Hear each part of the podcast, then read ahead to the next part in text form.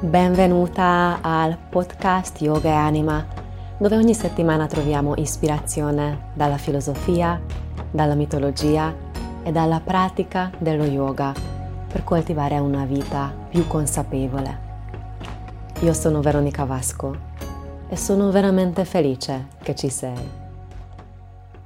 Benvenuta a questo nuovo episodio dove parliamo del concetto di samskara Samskara significa abitudine, tendenza della mente, pensieri che diventano abitudini che lasciano in un imprint, un sentiero profondo nella propria mente.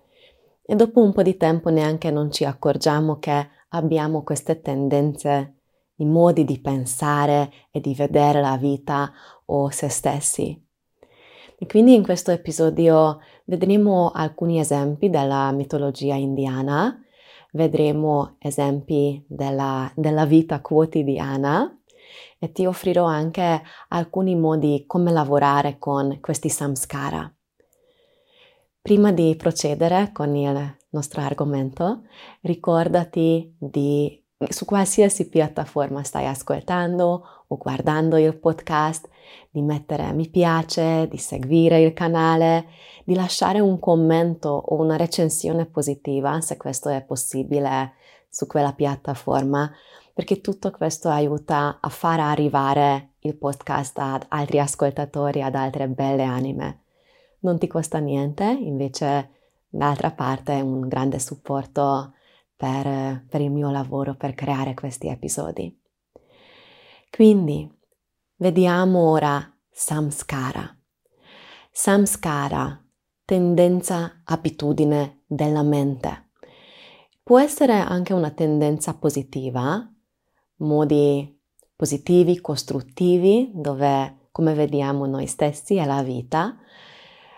Ma in questo episodio, ovviamente, per via della sua difficoltà e della sua natura, ci focalizzeremo soprattutto sulle tendenze negative.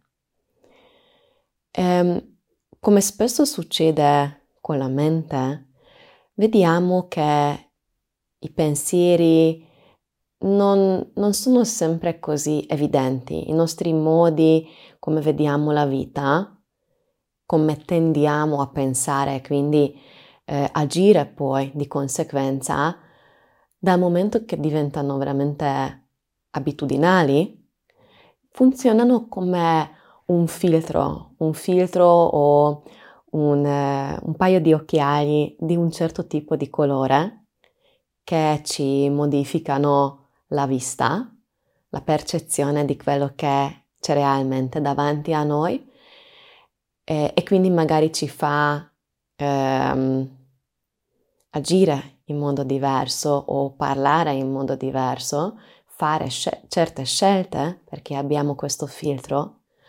O un altro esempio o metafora secondo me molto valida è di pensare a queste abitudini, pensieri abitudinali come un canale di radio, una trasmissione che è acceso, è sempre acceso e quindi facciamo fatica a, a definire che c'è questo tipo di trasmissione, c'è questo tipo di voce eh, che ci parla nella testa, appunto perché ci siamo abituati. Forse ti è già capitato che eri in un contesto molto rumoroso, eh, però se questo rumore, che può essere il rumore della città magari, o può essere perché non so, per esempio qua a Trieste abbiamo la Bora, questo vento forte e potente che spesso dura per diversi giorni. E ovviamente il vento forte fa muovere le cose fuori, fa muovere le finestre, le, le, tutti gli oggetti della città, insomma. C'è questa vibrazione nell'aria, questo rumore e dopo un paio di giorni ci abituiamo al, al suo rumore e quindi quando smette di soffiare la bora, all'improvviso, cos'è questo silenzio? Cos'è cambiato? Cioè, solo lì che ci accorgiamo che ah, c'era questo rumore continuamente. Ehm, oppure se vai in, in, vacanza, magari vivi in una città grande, in una città piena di macchine, di persone, e se fai una vacanza in montagna, può essere anche strano all'inizio quel tipo di silenzio. Quindi sì, possiamo vedere così samskara, oppure come accennavo all'inizio, ehm, puoi immaginare come un sentiero nella, nella mente, effettivamente anche nel cervello, i neuroni, come sono connessi. Quando per, eh, facciamo un pensiero spesso che ci torna senza consapevolizzarlo, diventa una, una, diciamo una linea tracciata. Puoi immaginare come, ecco, c'è una casetta, c'è il giardino e, e l'ingresso del giardino.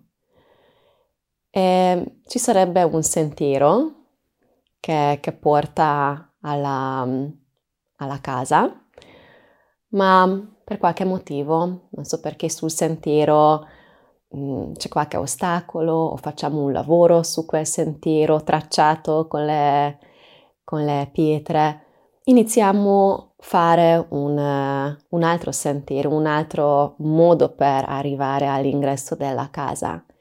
E percorrendo spesso la stessa via, vedrai che anche lì l'erba un po' si apre, sparisce l'erba dopo un po', si vede la terra o i sassolini sotto, quindi si crea proprio un, un, percor- un percorso, un sentiero nuovo.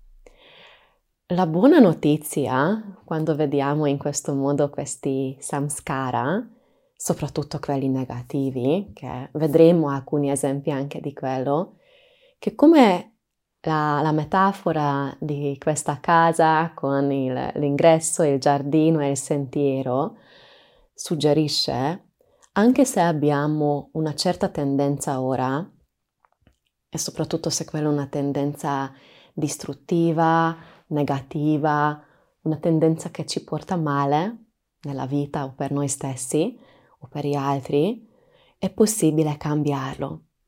È proprio questa la magia di, di tutte le pratiche che ci aiutano di essere consapevoli. La meditazione, lo yoga, eh, modi esterni, moderni di aiuto come la terapia, il counseling, il coaching, vari modi, in modo tale che riusciamo a consapevolizzare cosa, quali sono i pensieri che tornano spesso e cambiano la nostra visione della vita, cambiano la melodia, se vuoi mettere così con l'esempio del suono, o ci fanno percorrere un, un sentiero che che non è così bello o che non è così um, proficuo, benefico e così via. Quindi il primo passo è di, è di consapevolizzare. E mentre questa è una frase, una parola che ripetiamo spesso, la consapevolezza, eh, quasi può sembrare banale, quasi può suonare mm, una cosa facile. E alla fine viene fuori che non è facile affatto, proprio perché è, è diventato un, un, percorso molto profondo nel, nel cervello.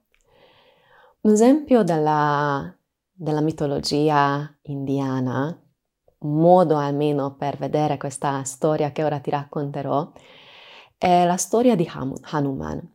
Forse ti ricordi di altri episodi che Hanuman è un, um, un specie di dio, dopo diventa dio, eh, che ha la testa di scimmia ed una, un carattere molto forte, molto devoto alla divinità, quindi lui sempre lotta per il bene, è una figura molto positiva, il, il dio scimmia. E, ehm, e mentre lui ha queste capacità sovraumane. riesce a eh, fare un passo gigantesco, per esempio, dalla terraferma fino all'isola di, di Sri Lanka o mm, può cambiare forma, diventare molto veloce e così via, però tende a dimenticare. Lui è, è quello che, nonostante che lotta per il bene e, ed ha queste eh, capacità veramente straordinarie, ha sempre bisogno di qualcuno, di solito un amico fedele, che lo ricorda, che guarda che puoi fare questo, guarda che puoi fare questo grande passo. E quindi possiamo avere questo amico interiore, proprio inserirlo nella propria mente come una, una guardia, come una, un testimone osservatore benefico, oppure appunto possiamo chiedere aiuto dall'esterno, da un amico, da una persona che ci vuole bene, che ci, ci fa ricordare le, le, nostre qualità, le nostre capacità, soprattutto quando il dubbio interiore eh, o pensare che non sono capace, non ce la faccio, non lo merito. Vedi alcuni esempi di, di queste tendenze che dopo chiaramente puoi inserire qua quello che è il tuo caso.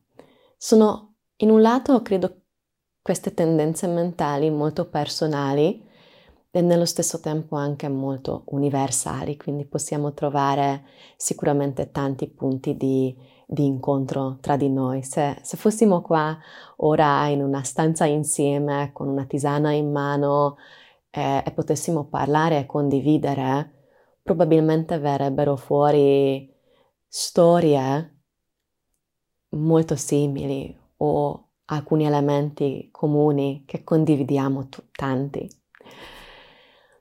Un altro esempio dall'altra parte di, di, della natura di queste tendenze negative, di queste tendenze distruttive dopo un certo punto della mente, dei pensieri, è un'altra figura che troviamo sempre anche nel Ravana, che Ramayana, scusa, nella storia epica di Ramayana c'è, come incontriamo anche Hanuman, incontriamo il grande cattivo Ravana.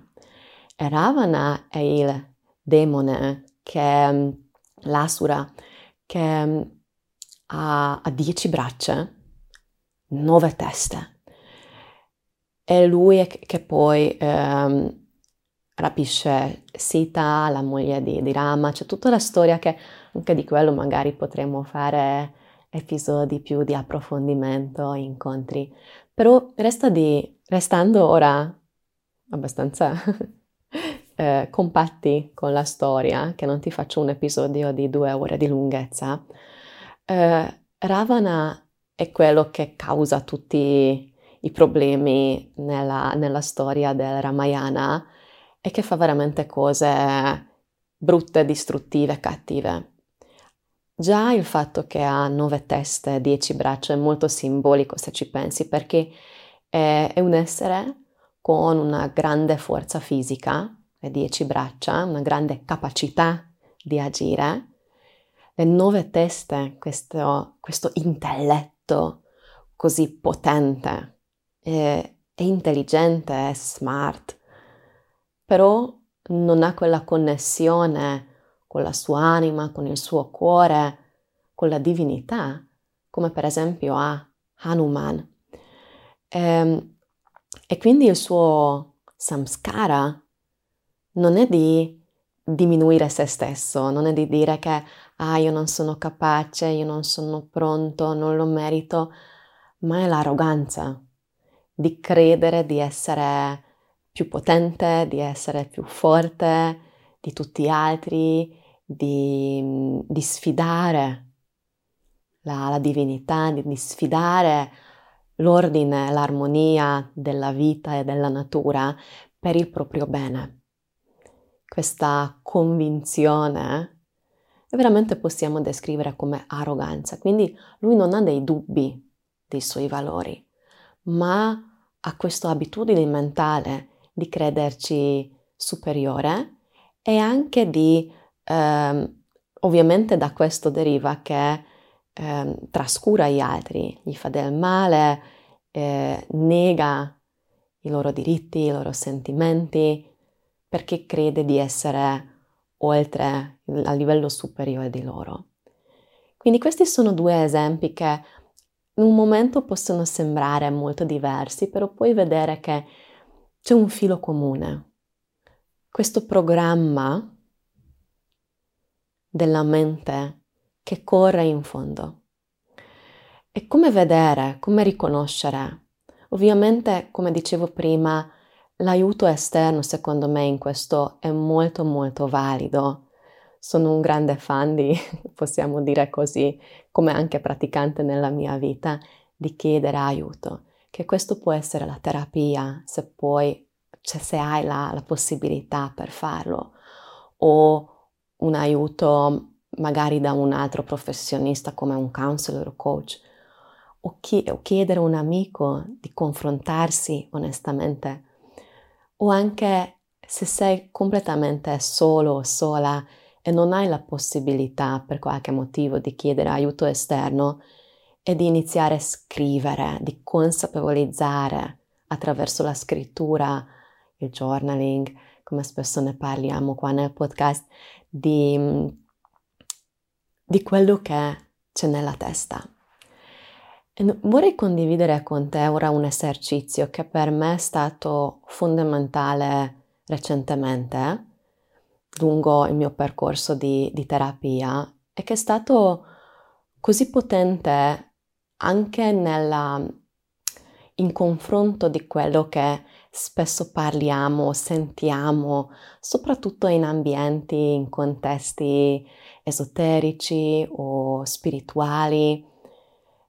E nello stesso tempo, e questo vorrei così aggiungere come nota, quanto fantastica la, la pratica, la disciplina, la tradizione vera dello yoga. Perché spesso viene fuori che dice la stessa cosa come dice un psicologo dopo tanti anni di formazione, di pratica, quanto è importante di essere presenti e consapevoli con quello che c'è, senza colorare o addirittura imparare a togliere quello che sono i colori, le, i filtri o i rumori sopra. E quindi l'esercizio che eh, mi hanno dato è di scrivere la voce negativa.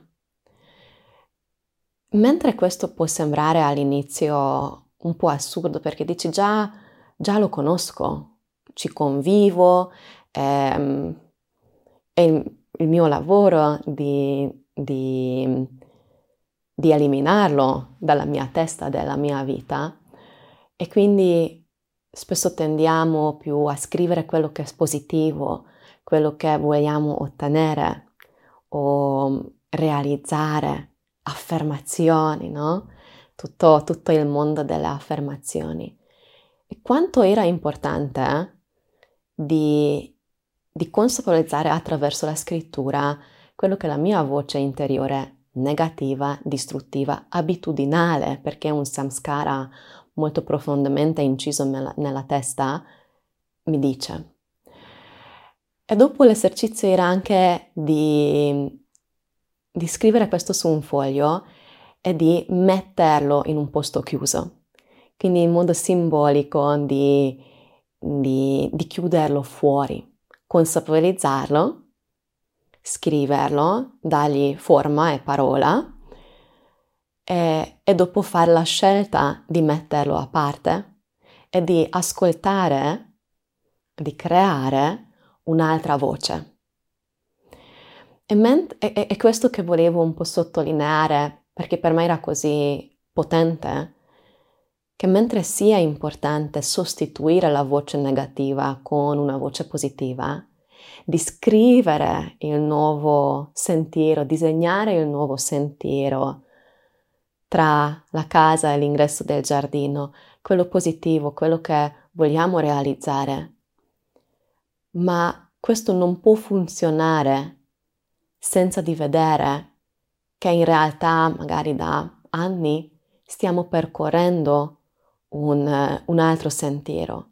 E quel sentiero è lì, quel sentiero abitudinale, magari ormai ha una profondità eh, tipo come le, mm, le fosse che, che, che, vengono scavate per via della, della ripetizione.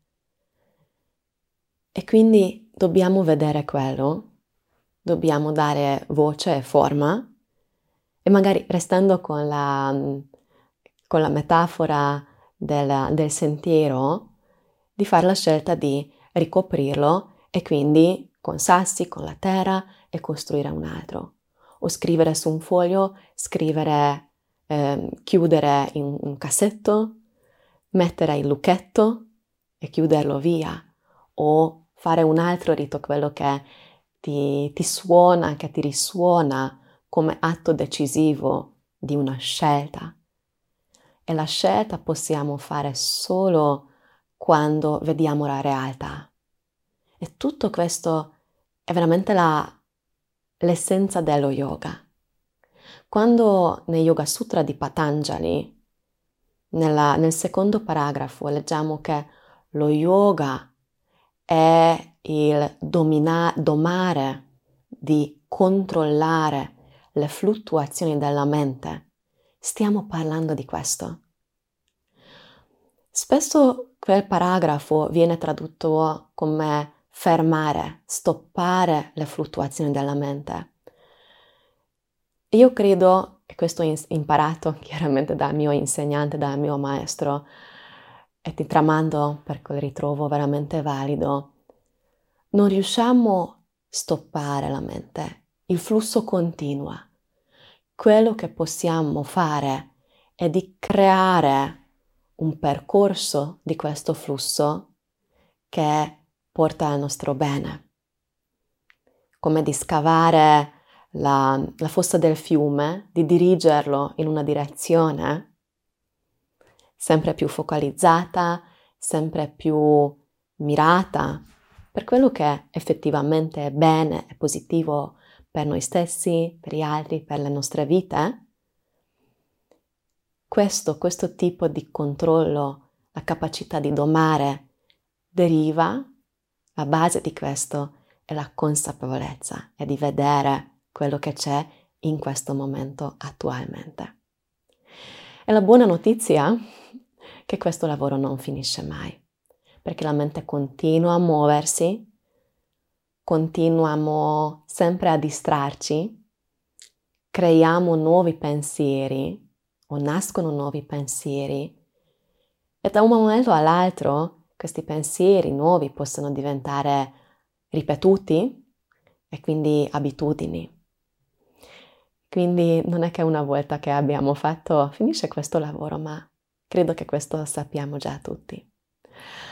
Ok, spero che tutti questi pensieri, um, riflessioni che abbiamo fatto insieme, la condivisione delle storie della mitologia, la condivisione, una parte del mio percorso personale, tutto questo ti è stato di ispirazione, di aiuto, di supporto per vedere più chiaramente la tua strada, i tuoi sentieri che percorri e, e di poter fare delle scelte che portano per il tuo bene. Ti ringrazio per aver dedicato il tuo tempo all'ascolto, il tuo tempo super prezioso. Ancora una volta ricordati di seguire il canale, di commentare se ti va. Lo puoi fare anche nei vari app, magari su YouTube credo è più facile. Puoi scrivermi anche un'email al Veronica con la K, chiocciola yogaanima.it o puoi scrivermi via i social, Instagram, Facebook, mi trovi, ci metto i link sempre sotto nella descrizione. Se hai qualche domanda, se hai anche qualche richiesta per futuri episodi, temi che ti piacerebbe di esplorare, anche in questo caso scrivimi. Bene, Ti ringrazio ancora una volta e ti auguro una bellissima giornata. Namaste.